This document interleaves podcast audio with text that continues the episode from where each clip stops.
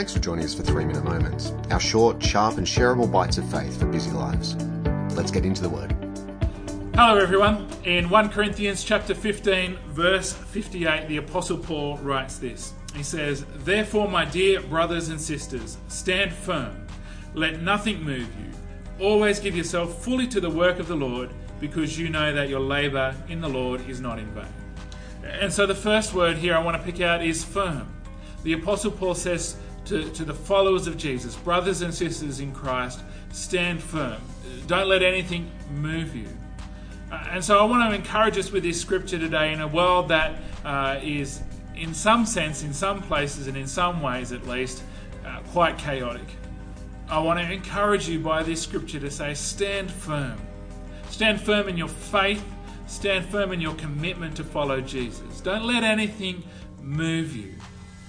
And also, the Apostle Paul says to give yourself fully to the work of the Lord.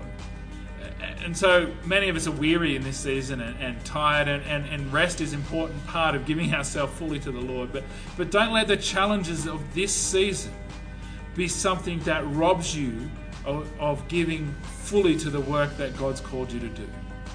Now, there's things that we're all called to do. We're all called to, to be followers of Jesus, to become more and more like Him. We're called to love one another, but also to give ourselves fully to the, perhaps the specific calling that God's given you. That might be to be a, a, preacher, that might be to be a teacher in a school, it might be to serve coffees, it, it could be anything that God's called you to do. There's no special calling that's more special than anything else, but the encouragement of the scripture is to give ourselves fully to what God has called us to do. The reason is, as Paul says, is we know that our labor is not in vain. Now, at the start of this verse, uh, the Apostle Paul said, therefore, and it's one of those cliche things we hear preachers say, but, but we need to ask what the therefore is there for, because that tells us why our labor is not in vain.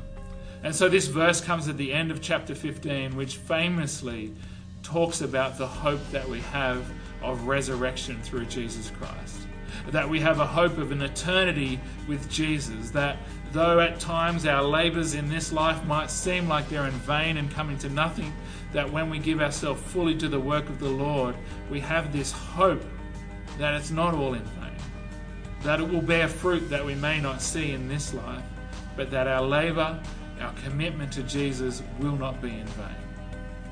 So, in this season where life kind of like a snow globe that's been shaken around and, and you're just trying to cling on to, to try and hold your place, I want to encourage you that that place is Jesus. To stand firm in your faith in Jesus. Don't let anything move you from that. Give yourself fully to what He's called you to do and have confidence that it's not in vain. In Jesus' name, amen.